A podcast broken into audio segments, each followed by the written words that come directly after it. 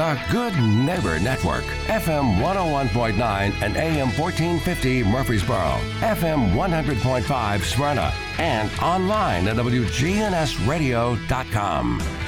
This is the WGNS Action Line, talking with Rutherford County newsmakers about what matters most to you. Now, your host, Bart Walker. Well, good morning to you.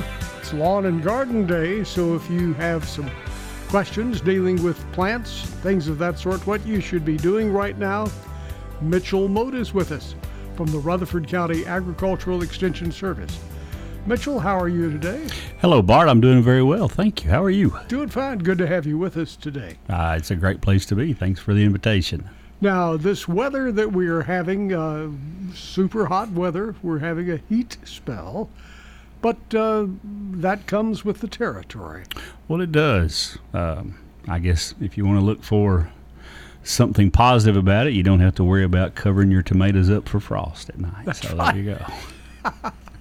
We haven't had to do that for No, a while. no, I haven't had to do it for a while. Since uh, at least since back in May, I guess. But, Is the heat Yeah. causing any problems other than a little discomfort?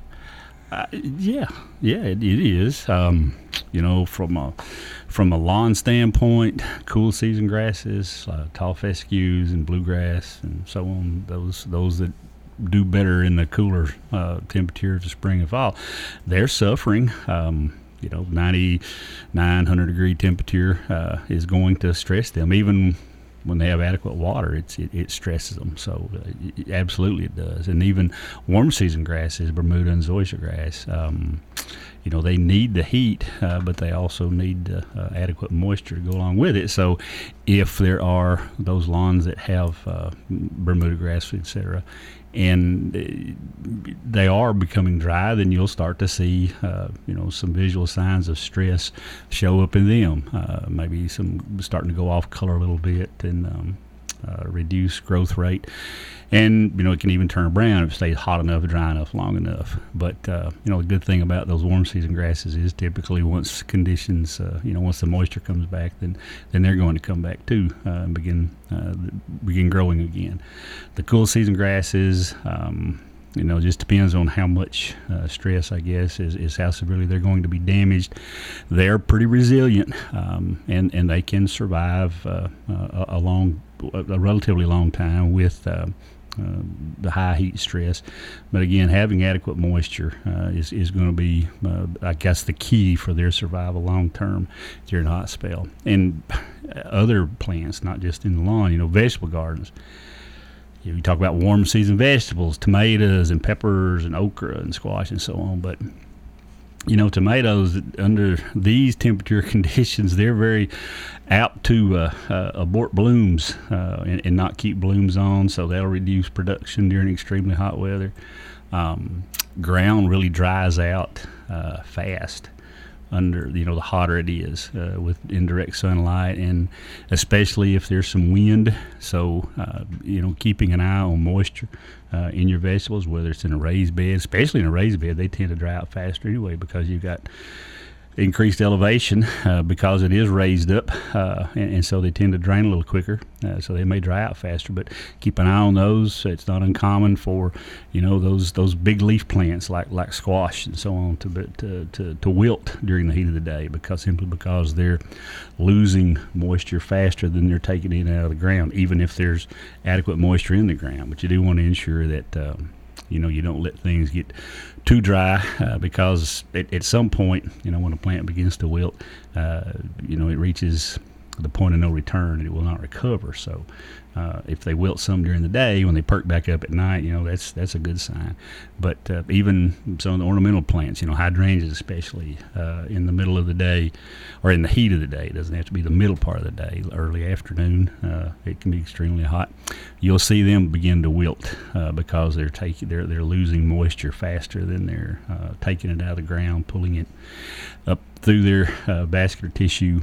Uh, but then typically they're going to to uh, uh, fill back out in the evening because you know that water loss rate slows down, and then they're able to replenish uh, um, the the moisture, the, the, the water in the in the cells in there, and they pop back up. So yeah, they're you know it's it's it's stressful. Uh, it is, but you know, it's just, it's always been hot, I guess. Uh, I noticed that in the weather forecast that tomorrow, Friday, is the only day that we have any chance of rain. is about a ten percent, pretty low chance. Yeah, not and that's for the next week, all the way through Mhm. next. Not not a lot of uh, not a lot of rain chance in there.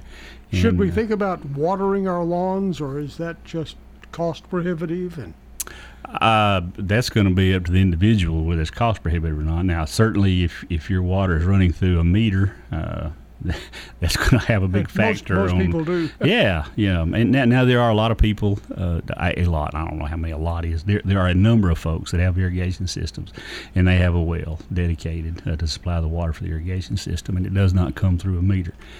So they're, you know, from a, a cost standpoint, they're better suited uh, or in better position to uh, to irrigate without it uh, uh, adding to uh, uh, to their. It has to be factored in. They don't have to worry about paying a water bill on that. I guess. Um, you know, should you water? Uh, it, it you know, right now we're not in a a, a low water uh, uh, a water shortage situation, and hopefully don't get into that. Um, there, there. If you want plants, if you, if you, for example, if you want your lawn to survive, and you know, just whatever your goals are for uh, uh, for appearance sake, but if you want it to maintain, you know, the absolute uh, best appearance, then then you're going to have to supply some irrigation uh, during these times. That don't mean you'd water every day. You, sh- you shouldn't water every day, uh, just for the health of the plant. It's not that good. It's better to apply enough water uh, so that you are uh, moving moisture down into the into the root zone some. Uh, you don't want to just keep the top inch or so of ground damp. S it, you know, how much water does it take? Uh, just uh, in in year in year out average on grasses, uh, it's roughly an inch of water per thousand square feet per week. Thousand. So, you know, how much water is that? Well, an inch of water on a thousand feet is roughly 620 gallons. That's how Um, much you need on most yards. That's that's a, that's a year-round average. Okay, Year-round, okay. Six, now, this time of year, uh, loss rate's going to be a little higher, so that's going to be very much close to double that. Uh, you know, up to two inches. So then you're talking about, uh, you know, 1,240 gallons of water per thousand square feet uh, uh, per week. That doesn't mean that that much rainfall has got to occur, that that much irrigation has to happen. That they just need the, the plants need access to the equivalent to that equivalent amount of water. That can be water stored in the soil, so as long as they have access to that water. Um, that's why deep soils are more productive than more shallow soils because they can hold more water longer. They don't dry out so fast. But the point I was going to try to make is that if you're going to irrigate, uh, and, and you uh, you know you keep that in mind, we're talking about um, a significant amount of water. Um, we, you you want to put it out in, in increments, okay? Not just a little bit every day, but uh, you know break it up into into thirds. And so maybe water three days a week, and water uh, uh, enough uh, each time so that you are moving that water down into the uh, down into the root zone, so that it's not just sitting on top of the ground. And that's what the farmers do. Yeah, if they have irrigation, that's what they're doing. Yeah, and now, you know, a big lot of a big lot. We don't have a lot of irrigation, not a lot of irrigated farmland uh, here uh, uh, where we are, in, in other parts of the state, West Tennessee especially. They've got a lot more infield irrigation uh, than than we do here. From a, just a survival standpoint, you know, there can be survival irrigation, just where you're trying to keep, uh, for example, uh, in, a home lawn, you're trying to keep the grass, especially the tall fescue, alive, not necessarily looking at its best. Well, at that point, you're talking about, uh, you know, maybe irrigating it uh, once every two weeks or so, or just, just maybe once a week uh, instead of those three times per week, uh, but just, just enough to keep the plant alive. And depending on the condition it was in before um, before the, uh, uh, the, the the heat drought stress uh, sets in on it. It, it could be that they can that those plants, those tall fescue plants, can survive, uh, you know, with a, uh, a pretty decent irrigation uh, on a on a bi-weekly basis. Uh, begin now, you know, most folks are not at that point at this time uh, because if you think back a week or so ago, we had some significant rainfall. Yeah. Uh, but but uh, it, the ground's dried out a lot since then too. So Now, is this a logical thing? Uh, Putting in an irrigation system, digging a well, is because that's what you do. Is is that a, a logical situation? Say if maybe four neighbors whose lots all touch each other, they would go together and dig a well. What does it cost to dig a well? And is Oh, there cost- always water cost wise, I don't know. Uh, is there always water? Um, if you go deep enough? Maybe? I mean, their wells dry up sometimes. Uh, that- I- it, it depends on how uh, how how good the water supply is for the well. Yeah. But back to your original question, I think it makes sense to do that. Uh, cost wise, anymore, I I don't know what the cost uh, for a well. It, it costs to put in a well. Of course, the deeper you go, the, the more expensive it's going to be. I do know that if if folks are interested, you know, in, in a well, uh, maybe. And, and I hear this, but it's not that uncommon. Folks say, "Well, we bought some property. There's an old well on it. You know, it hadn't been used in years, and I'm gonna, uh, you know, get it cleaned out or do whatever they need to do to get it uh, uh, back in operation again." The, and so, so, so then that brings up the well, who who can do that for me? Who can I find? The Tennessee Department of Environment Conservation, they maintain a uh, a database of uh, folks in Tennessee that are uh, licensed to do, uh, you know, to be well drillers and, and, and do service work on wells, on water wells. And it's a it's a comprehensive list of all those individuals in the state that are licensed to do that. That's a great resource if you're looking for someone uh, either to drill a well or to do maintenance uh, on an old well uh, on property that you may have. It'll help you find individuals. So if you get water in there, you really don't care whether it's drinkable, whether it's uh, you know whatever kind it is, sulfur. Yeah, so and that's a, it's, that's a it's common water's thing. water for for water. the the the, gra- the plants do not care. You know, Yeah. It- it's uh, uh, a lot of the uh, uh, you know retail nurseries uh, around. You, you drive by those, uh, and, and the irrigation's running, and uh, you can certainly smell the, the sulfur. Uh, this water's coming from a sulfur. Because we well. do have a lot of well, there's sulfur. a lot of sulfur wells. Yeah, that's true, but that's not a concern uh, from an irrigation standpoint. And of course, there are people who say sulfur is the best water health wise. Um, th- you know, there there are folks who can. I, I suspect you can find somebody who can advocate for almost anything. So uh, I, you, just have to get used to it. Do you ever have a sulfur well at your house?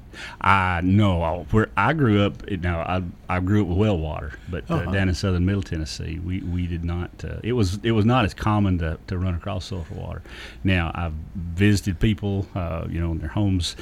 Since in my time here uh, in the last thirty five or so years, and and, and yeah, certainly encountered uh, uh, many instances of sulfur water. Well, I remember there was a, a, a sulfur well in Nashville, just away from downtown, and uh, it was at Werthan Bag Company, uh, around Charlotte Avenue, that area.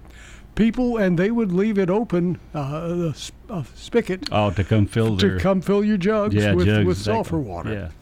Uh, and that that was pretty much uh, always talked about. Uh, and you know, you you- said that, and it prompted uh, uh, some some memories. I think that you know there are those that uh, w- would uh, uh, claim that you know drinking sulfur water, uh, mosquitoes didn't bother you as much because of sulfur in there. And so, That might be true. I I- don't know. you know what? I don't know. I don't know. And I used to, uh, I I would take the the sociable garlic because Yeah, that's yeah, supposed to be yeah. good for you. Mhm. And for a long time, that did keep the mosquitoes away. I didn't have problems. heard heard that uh, uh, claim you know made as a benefit uh, for And it- uh, it worked. garlic. Yeah. Uh, but for some reason, after a, a few years, uh, they still they're back again. Uh, so, but you're still taking the garlic. I'm still taking, but they uh, they they they have to become like- immune to it. It sounds like, yeah. Our phone number is 615 893 1450. Uh, Do any of you, have you enjoyed sulfur water? Has that made a difference? There were sulfur springs, there were mineral springs that uh, people would go to. I guess Jefferson Springs was one of those. You'd go there for medicinal purposes. There was Faulkner Springs in Warren County. I'm sure there were spring Primm Springs over. Is that Dickson County? Primm Springs was pretty pretty famous. I'm I'm not sure. I'm not familiar with Primm Springs. Uh, Six Hey, one five. Sulphur Springs Road. I'm assuming there was Sulphur some reason Springs? for naming it Sulphur That's Springs right. Road. Yeah, Uh, if you dig a well out there, you might find out. maybe so. Uh, so, do you have some of you out there? Do you have memories of those sulfur wells and the springs? Uh, did they actually improve your life? Uh, did you feel healthier? Boy, if you need a drink of water, they do. Yeah. They sure will. Yeah, yeah. Even sulfur not, you know, it's it, it, it'll still hydrate you. Uh, it- so it's it's good for you no matter what. I mean, as long as Wa- water clean. cures lots of ills, you know, That's in right. hot, dry weather. Yeah. We'll be back in just a moment. Our phone number 615-893-1450. Mitchell Mote is with us from the Rutherford County Agricultural Extension Service. What are you doing about these warm days? And is it too late or is it a hassle with the heat wave to plant tomatoes? And should we be seeing tomatoes coming up pretty soon? Maybe maybe some of you are already eating tomatoes, fresh tomatoes out of your garden.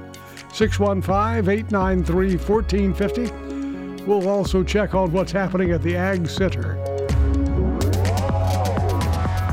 Overnight, Good Neighbor Talk turns to UFOs, aliens, the unknown. It's Coast to Coast AM overnight every night on WGNS Murfreesboro. Schedule online anytime. Getting an appointment with Ascension Care Teams at St. Thomas just got easier with online scheduling. Now you don't have to break away from your day to book the care you need when and where you need it. No matter where you are or what you're up to, whether you're a new patient or if you've been here before, just pick the appointment that works for you. Schedule online anytime at getsthealthcare.com. Hi, this is Peter Demos with Demos's Family Restaurants. Do you know somebody who's moved far away and is missing eating at Demos's? Well, Demos's Family Restaurants now offers many of our sauces and some of our food, such as pot roast and soup, to be shipped all across the nation. It's very simple. You just go to demosfamilykitchen.com and you can send an order to anybody as a gift all across this nation. You can send an order to anybody. Go to demosfamilykitchen.com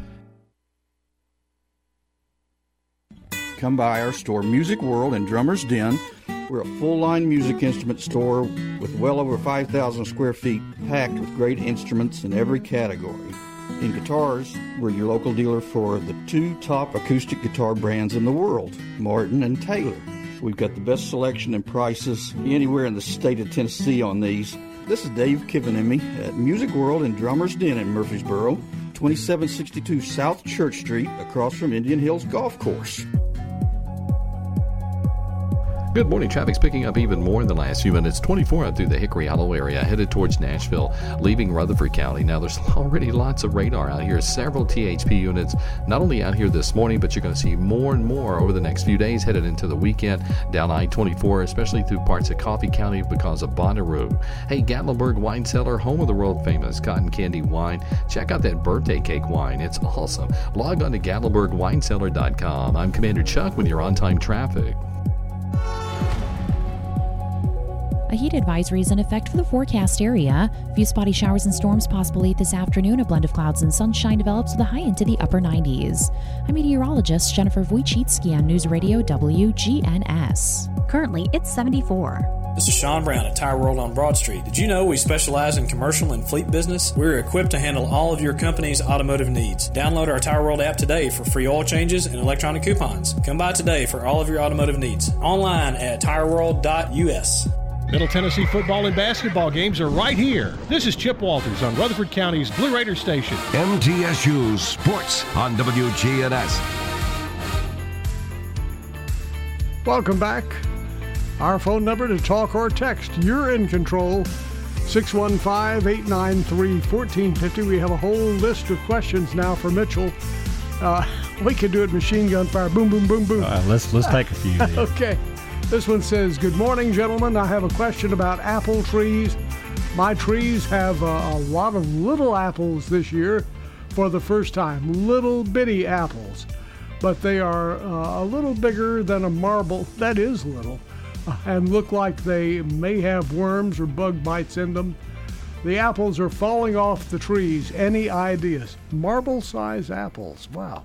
Okay, well, so uh, first of all, it's not uncommon uh, for apple trees or any, any fruit tree that uh, has lots of fruit. I mean, they're going to they're going to shed some of that fruit uh, simply because you know very often they'll more uh, uh, more fruits will be formed uh, just through pollination than the tree can, you know realistically support. So it, it's not uncommon for that to happen. in high heat conditions, you know, plants are going to abort fruit too. So you, you kind of expect that some. Um, from a size standpoint, I don't know what kind of apple it is, uh, but I expect it ought to be larger than a. Uh, it should be larger than a marble, even a great big marble. It ought to be bigger, or it, it should get larger than that.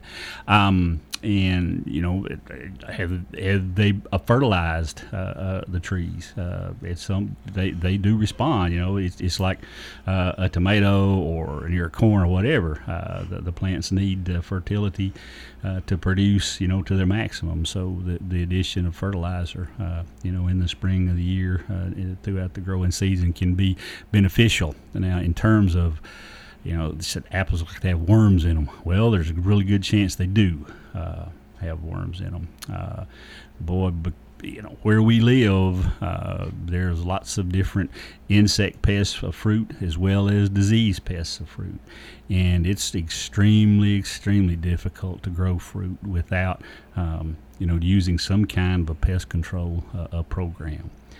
Now, we we the, the UT Extension has uh, a um, uh, disease and insect pest control uh, guide for homeowners, those that are growing fruit uh, in their homes, in their backyards, wherever. And it's you know for the common fruits, for apple, for pear, for peaches, plums, uh, uh, so on. And it's a, a, it's a it's a it's a whole system. Uh, it, it's a spray schedule from the dormant season all the way through uh, through uh, harvest after harvest to give you the best chance of you know, producing fruit uh, and, and not having it damaged or the crop destroyed by um, any combination of the insect and diseases that are so prevalent here. The um, um, um the, the, it's it, this this publication is available online. Uh, if you went to UT Extension, uh, the homepage under publications, and you know you just in the search box put in uh, uh disease and insect control for home fruits uh, it'll pull it up for you. Uh, we have copies at the extension office. You can stop by and, and pick one of those up. Um, but it has, uh, uh you know, a description of the of what to do and when to do it. Uh, and also what to use uh, to help control those particular pests. You know, the fact that you, it looks like they have worms in them now, I mean, so it, it's too late. Uh, the damage is done. Uh, you're not going to do anything to, to make the worms leave. They're not, you know, the fruit's not going to get any better. Uh, that sort of thing, and that's that's the real key uh, for you know diseases and, and, and pest control, insect pest control in fruits or any other crop uh, is to be you know proactive and and uh, uh, you know not let the damage occur. You know if you see a bug out here uh, like a, right now we have Japanese beetles they're out. You know they'll be on the cannas or they'll be on roses or whatever. Well if you see that Japanese beetle on that rose, I mean you can well you you can pick it off or you can you know use an insecticide to kill the Japanese beetle. But these fruit pests, these fruit insects that they, they, they burrow into the fruit itself. Well, you can't reach in there and get that, and you know the damage is already done. So you have to be timely uh, and, and, apply uh, the insecticide to protect it so that that doesn't happen. And the same thing is true from a disease standpoint. Here's another question from a listener who says, My neighbor just cut down several really tall pine trees. They had pine cones in my yard along with the pine spurs uh, that are all over the yard. I have cool season grass. Should I clean up all of the pine cones and spurs? Uh, will that damage my grass? Uh, if it's thick enough that it ex- that it uh, uh, uh, blocks the sunlight, then, then yeah, that's that's that's the primary concern, I guess. You know, the fact that it's it's laying there is probably not that big a deal. Uh, but but you know, the pine cones, I mean, it's going to dull your mower blades when you run across there, chopping those up. So, uh, from a just from a lawnmower maintenance standpoint, it's probably an advantage to uh, take the pine cones up. And, and spurs, I don't know, I don't know what that term means. Pine spurs. I'm not sure. Uh, maybe needles, uh, maybe what we're talking about. The, the needles, again, the needles, not a big issue as long as they're not thick enough to, to, to block sunlight. Uh, but uh, if they are th- in, in, in patches that are thick enough or piles thick enough to be blocking sunlight, then yeah, uh, you probably ought to remove that. Another question from another person here says, I have a one year old hydrangea, got it from the florist. It bloomed last year, but has only one bloom on it this year. Uh, it's one year old and it's outside. What can I do to help it uh, have more blooms? Well, right now, nothing. Uh, you, you know, you, you can't do anything to help it have more blooms right now. Um, and so it came from a florist. So very well, it's it's very likely that uh, you know the blooms were killed uh, uh, or the buds were killed by frost. Uh, some of these late, later frosts we had back earlier, back back in the springtime. Uh, that's kind of a common thing uh, many years on the, uh, on hydrangeas. Um, you know where you have it planted. If it gets morning uh, uh, morning sun and afternoon shade, that's going to be probably an advantage. Uh, just provide a little better growing condition for it. Um, if you if you prune the thing, okay, so it's got a bloom on it now, it, um, knowing knowing what kind of hydrangea it is would be uh, helpful, I guess. Uh, those that bloom on old wood, uh, if you're going to prune them, then, then you need to prune them. You know this like this year. Okay, you don't want to wait until next spring to do it. Uh, so before August the first, if you're going to prune those that bloom on old wood, those that bloom on new wood, I mean, you can do them. You know, um, uh, in the in the same growing season, you could, you know, you can prune those, uh, say in in, in March, Mhm. uh, whatever the case may be. But very likely, what has happened uh, on on this one is that frost kill the flower buds. Um fertilization uh, help grow. You know, it just helps produce new tissue and, and, and new growth, uh, which can can encourage. Uh, uh, well, the more new growth, then the more uh, tissue there is there to form flower buds on. Uh, so, a general purpose fertilizer. Uh, you know, not knowing what soil fertility is there, uh, so on. That's then that would be uh, a suggestion is to use a general fertilizer like a, a 1 1 1 ratio, like 13 13 13, 10 10 10, something like that. Uh, there is a we there, there is a good publication uh, for uh, uh, hydrangeas available through the UT Extension webpage. Uh, it's it's a pretty good reference. Now it's it is a it's actually a contractor's guide for hydrangeas, but the information is also very useful to uh, individuals because it talks about the different bloom times and uh, know, the the conditions needed uh, for uh, you know good growth. Uh, um, I'd suggest maybe taking a look at that, and and also, you know, uh, call or, or come by the extension office. We can talk more in detail there, and you know, find out a few specifics that might be pertinent to to why uh, you know it's not having good success this year. And that's over at 316 John R. Rice. Three fifteen. 315. Three fifteen. Suite one oh one. Yeah. Okay. Uh, just next to Paws, down That's from right. Sam's. That's it. You mentioned growing up in Giles County. Here's a listener who uh, reminisces about those days. They want to know if you remember the old Bodenham School.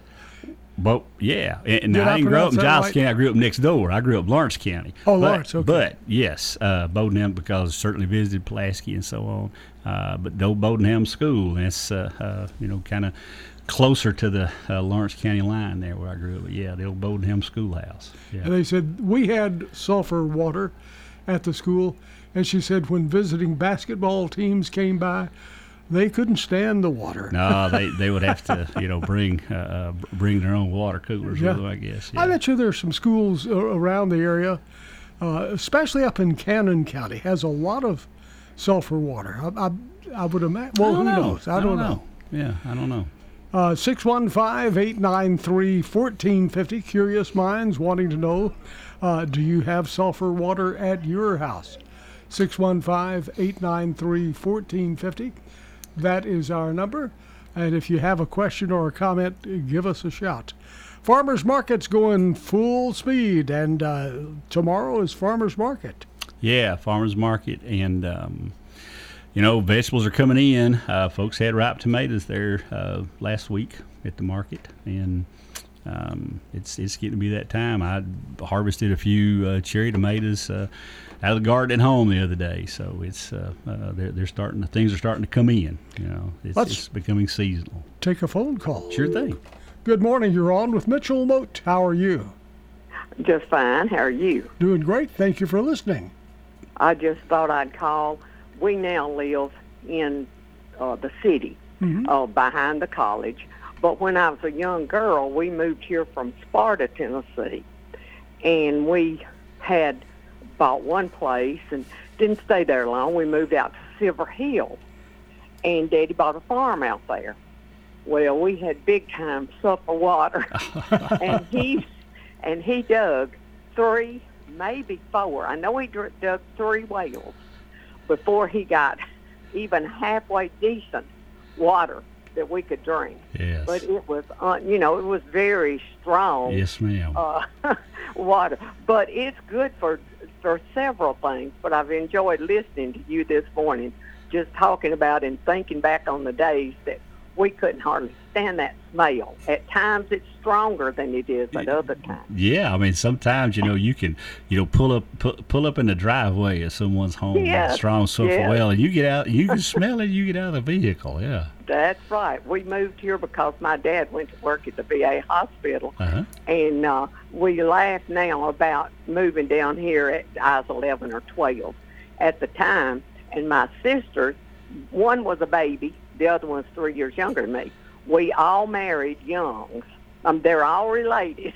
Don't all have the same last name, so we kidded my daddy about bringing us to a sulfur farm.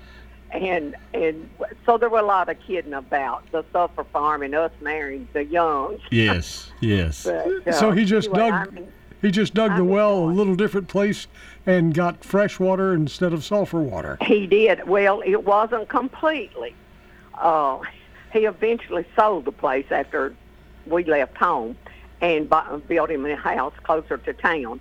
But uh, at the time, he- finally got one that, you know, wasn't so strong that you could smell it when they, you know, the water came up in the pumps and all. Mhm, Right. But uh, it, it's a difficult thing when you move somewhere, and that I don't know how much of that area up there at Silver Hill had sulfur water, but ours was really bad. It, it's all strong. I, I know that. it- I mean, it's. I think you're apt to find it most. I know Las Casas. You can find it there. You find it in that's Christiana. Yeah. Just, That's right. Yeah. That's yeah, right. All well, we first moved to Las Casas, and then we moved on up to Silver Hill. But he because he wanted to farm. hmm But I just wanted to tell you that and enjoy your program so much. appreciate Did- you sharing that with us. Did you ever remember the Ray House? You said you were from Sparta. Yes, yes, I do. I sure do. That yeah, was an old hotel up in Sparta. That's right. It sure it surely was. It surely was. Well, that's my hometown. Well, that's a beautiful place. It is. It is. In fact, we own a lot up there now. Uh, my family is buried up there, and Oh, okay. so we plan to go back there. And we've got a lot that we're we're trying to decide about downsizing and moving back home. But I don't know it will ever, ever happen. It's just a, a dream of ours. I It, think. it's it's a nice thought to have though. Thinking about going back to, to where you came from. Oh, it is. It it is. It's my more my husband's dream than mine, and he's from here. But uh, we, in fact, he just called me. He uh, we have a place at Crossville, and he called and said I'm all headed home, and I'm going to check on our lot as I come through to see how high the grass has grown. He goes back up there and mows the lot, mows that lot. Oh, he's got a hot day for it. Ooh. Oh well, I think it's too hot. Yeah. oh my. You have a great day, and thank Wait. you for sharing those memories. I sure I appreciate y'all so much and enjoy your show. Thank, you. Bye bye.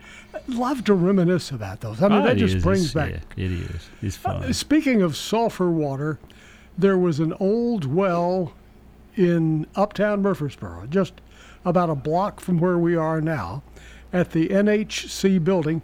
They discovered it when they were building that building, the 13, 14 story building there. Uh, they discovered an old well there, probably from 1800s, early 1900s. You imagine, yeah. And it uh, they got it going again, and they water the plants. Uh, Use that for irrigation. System. Yeah. If you drive up there about 6:30, 7 o'clock at night, roll your windows down. You can tell the irrigation's on. And you can tell it's sulfur water. Uh-huh. but there's something it nice about strong, that. so. It's a it's a nice feeling. Well, it, again, it's what you're used to. I mean, Yeah. fo- folks can become acclimated to, to lots of things, become used to things, you know. And the the more you're around a given odor or whatnot, you, you tend not to notice it so much anymore. Well, you know, if you have that smell, it, it feels like you're going back to the rural days. Mm, especially if you experienced it uh, Mhm. uh, in an earlier time, for sure.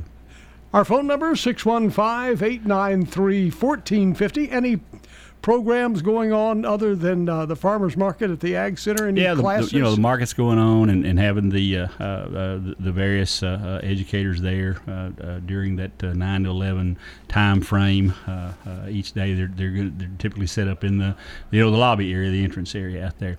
But one one thing I wanted to comment on this morning, Bart, is. Um, uh, poison hemlock. Poison Uh, hemlock, Poison okay. hemlock. So, so that that's a plant. Uh, it's you find it growing along the sides of roads and whatnot, uh, in the edges of fields and so on uh, here in the county, and it's been in s- social media uh, a fair amount this year, um, and and so that has. You know, folks have become aware of it, I guess, and uh, has raised some concerns uh, uh, about it now. Now, poison hemlock is called poison hemlock because it is poison. Uh, but the concern, uh, the major danger, is is by ingesting it. Is you know someone has to eat uh, uh, a, a part of it. And, and all parts of the plant are, are deemed to be poisonous. And I mean, it's poisonous the fact that, yeah, it can cause fatalities uh, if individuals do consume the stuff. Um, it's I think some of the danger of it as just from touching it has been kind of overstated a little bit. Um, it is not. Uh, uh, uh, it, it's the major concern there is not from like a contact dermatitis like you would get from uh, uh, poison ivy, something like that. Uh, but it's it's the, the ingestion of you know, the eating it. Um, it's a it's a biennial plant. Uh, it's got a two-year life cycle. Uh, those that the, the and it can grow tall, you know, eight, ten feet tall, potentially can get that big. Um, it looks a lot like uh, uh, it's a member of the carrot family, so it has a uh, kind of a little parsley carroty uh, uh, like leaf on it. So it, it Um, looks like something you would eat. W- well, no, no, no, no, it doesn't because you know you don't see ten foot tall carrot plants. but I'm just saying the leaves on that plant are, are very similar to those that a Oh, carrot okay, has. That we're just okay. talking much larger scale here, uh, and it's got a big white, or it's, it's not huge white flower, but it has uh, f- white flowers, okay, in masses and, and flower heads, kind of like Queen Anne's lace, you know, does. Uh, and, and, and they're related. Queen Anne's lace is uh, is related to it, but uh, uh, those plants, the, the the poison hemlock plants that are, that are in bloom, and that's how folks uh, really recognize them because they grow tall and bloom. Know, they're they're dying. You know, they're completing their life cycle right now. So, you know, just uh, uh, give them time; they're going to be gone. Okay, so so don't worry about. Uh, um, them being here all year long. They're not going to be present all year long. But uh, uh, folks have been concerned that uh, oh my you know my child will get into it. You know and they're going to break out in a bad rash or something like that. It would have to be somebody that's extremely sensitive uh, uh, to it for that to happen. Uh, it, that's just not a general concern, but it's the concern is by eating it. Okay, so you know if you just certainly don't want that to happen. Uh, don't want to consume it in any way, um, and, and not suggesting that you need to go out and handle it or whatnot. But that's not the major concern.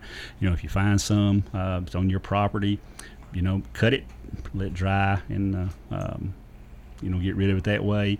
It, it emerges early in the year, kind of in the late February up through March or beginning the earlier part of March. That's when it starts coming out, and it looks. You know the leaves again like little carrot plants Mhm, coming out. Uh, they're easy to control with an herbicide at that point. a lot of different herbicides will kill it. Uh, so you know if you if you found some like on your uh, on your property on your lot, for example, you know kind of keep that in the back of your mind where it was. You know this year, go back out to that same area. Uh, you know next spring uh, in that March time frame you start looking forward, and you probably see them emerged out there, and they'll be real easy to control uh, with an herbicide at that point, and never get to the to the large size and let them make flowers uh, where they can then produce seed, and, and, you know just keep the cycle going. So now, is that something that, that out there though? Is livestock more prone to eat that? Well, nothing is actually prone to eat it, okay? Because uh, uh, now there have been instances, uh, you know, where livestock have consumed it when there was not much other option out there for them to eat. Mm-hmm. Uh, the, the instances, uh, the, these things have a hollow stem, and I've heard of instances where uh, you know individuals would would, would, would make like a pea shooter or something uh, oh, out of a, okay. piece of that, and and so they would get ingest some that way, you know, and cause problems. Um, it's but it's not something that you know. Well, that looks like something good to go eat. Um, it doesn't have a fruit or anything like that on it. So just accidentally. Accidental ingestion, yeah. I mean, you know, I, I, uh, you know, why do people? Why, why, do children put things in their mouths anyway? I don't know. Uh, but uh, you know that's that's certainly a possibility, I guess. Young but child. a pea shooter, I can see that. Yeah, one. oh yeah, yeah, or make a flute, you know, out yeah. of a piece of cane. Well, here's something. It's got a high, it's hollow. We'll make a flute with that, uh, without knowing. Uh, yeah, that that could sure be happen. aware of that. Yeah, be aware of it. Our phone number is 615 893 1450. We will be right back. If there's something you have a question about dealing with lawns and gardens or sulfur water or Lawrence County, give us a call 615 893 1450. You can talk or text. Mitchell Mote's with us this morning.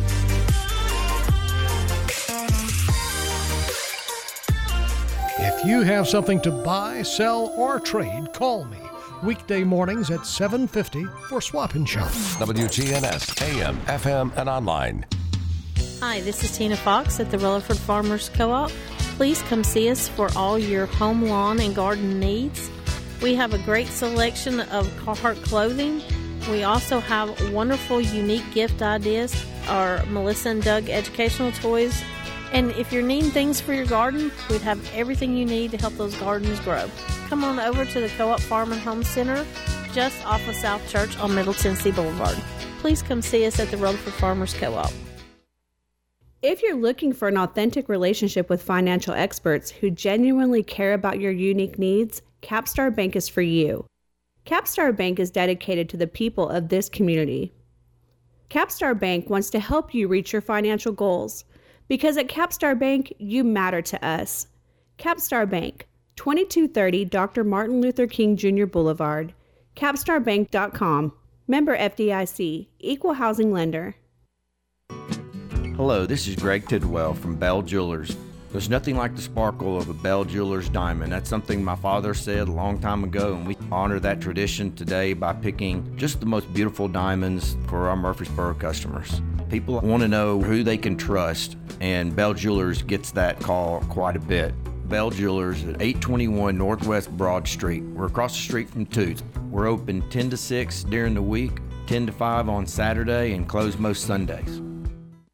A heat advisory is in effect for the forecast area. Few spotty showers and storms possible late this afternoon. A blend of clouds and sunshine develops with a high into the upper 90s. I'm meteorologist Jennifer Wojcicki on News Radio WGNS. Currently, it's 74. Hi, this is Jenny with Rion Flowers Coffee and Gifts. Rion's has been here for almost 100 years serving the community. I feel so blessed when families ask us to help them say goodbye to their family. I do everything that I can to make it just perfect for your final goodbye. Give us a call and we'll make that memorial tribute for your loved one and family. Rion Flowers Coffee and Gifts, 615 893 7134. 117 South Academy Street.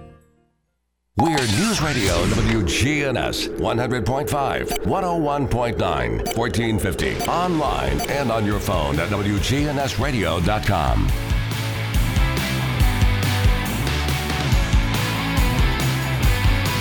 We're in the final few minutes of our broadcast, so if you have a question or a comment, don't be bashful. This is not the time to be timid. 615 893 1450. Mitchell Mote's with us from the Rutherford County Agricultural Extension Service. 315.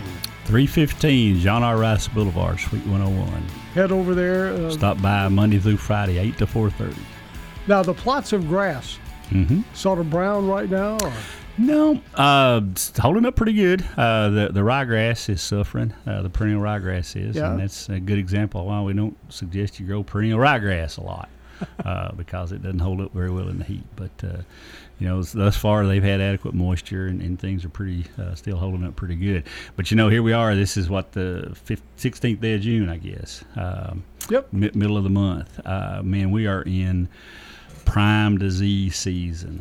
Uh, so many different fungal diseases uh, are, are, present on ornamental plants, vegetable plants, turf grasses uh, uh right now. You know, in the vegetable garden, uh, powdery mildew on uh, cucurbits, on your squash and your cucumbers. Um, that's starting to see a fair amount of that. On tomatoes, early blight is is is it's there. Uh, it's it's very noticeable. Uh, that's the one that starts down typically on the lower leaves of the plant first, and they'll get the large, mostly round-shaped, dark, uh, uh dark brown or, or, or black-colored spots on those and the leaves yellow and, and die eventually, and they just kind of progress up the plant like that. Uh, some of the uh, smaller leaf spots, uh, we have multiple little tiny uh, brown, I say tiny, they're much smaller than the, the early blight spots are, but just brown spots, just like a shotgun almost uh, pattern over uh, over the leaf itself, and they'll begin to yellow. Um, you know, fungicides are not going to come in and, and, and make those affected leaves look better, okay, because it, they'll never look any better than they look right now. But uh, you can protect clean foliage. Uh, by the use of fungicides.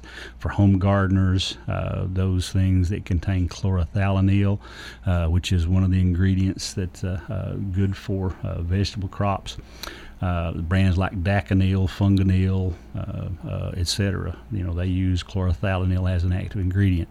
Or Mancozeb is another option for home vegetables, as well as some of the copper-based fungicides. They can be used. Um, and they're very broad spectrum, can be used on lots of different vegetables um, depending on the, the, the vegetable itself. For example, tomatoes, if you use chlorothalonil on tomatoes, I mean, it has like a, a zero waiting time between harvest or between spray and harvest. Uh, other vegetables may have a longer waiting time. Just depends. So anytime you use any of these products, uh, you're going to follow the d- label directions uh, in terms of how to mix it and apply it, and also if there are harvest intervals uh, uh or waiting periods from the time between application between the time you harvest. On ornamental plants, you know, on peonies. Uh, you're starting to see the, the leaf spots show up on those. On hydrangeas, starting to see leaf spots show up there. Um, on uh, flowers like zinnias. The, they, will get the little tiny spots, almost the little rust-looking spots down lower. Uh, they start on the lower leaves and move up. Again, those same fungicides, uh, you know, copper, uh, chlorothalonil, mancozeb, are good options uh, for homeowners to use. Um, if, if, you wait until an entire plant uh, is involved, you waited too long. You can't do anything about it at that point. But when you start to see, and, and, and you know, like, like peonies, like hydrangeas, they'll survive. You know, it's just going to really uh, uh, negatively affect their uh, appearance. And if if uh, uh, if your goal is to keep them as attractive as possible, then you want to start uh, with the first sign of disease, and then you can you know really minimize the effects the disease is going to have on the appearance of the plant. Mitchell Mote, our guest this morning from the Rutherford County Agricultural Extension Service. Don't forget Farmers Market in the morning, 7 until noon. 7 till noon, yeah. Right there at the Lane Agri Park. And of course, uh, on the square on the Saturday marketplace, 8 until noon around the courthouse this Saturday. Hey, have a good day. Mitchell, thanks for joining us. Thank you, sir. Let's go get some sulfur water. Let's do it.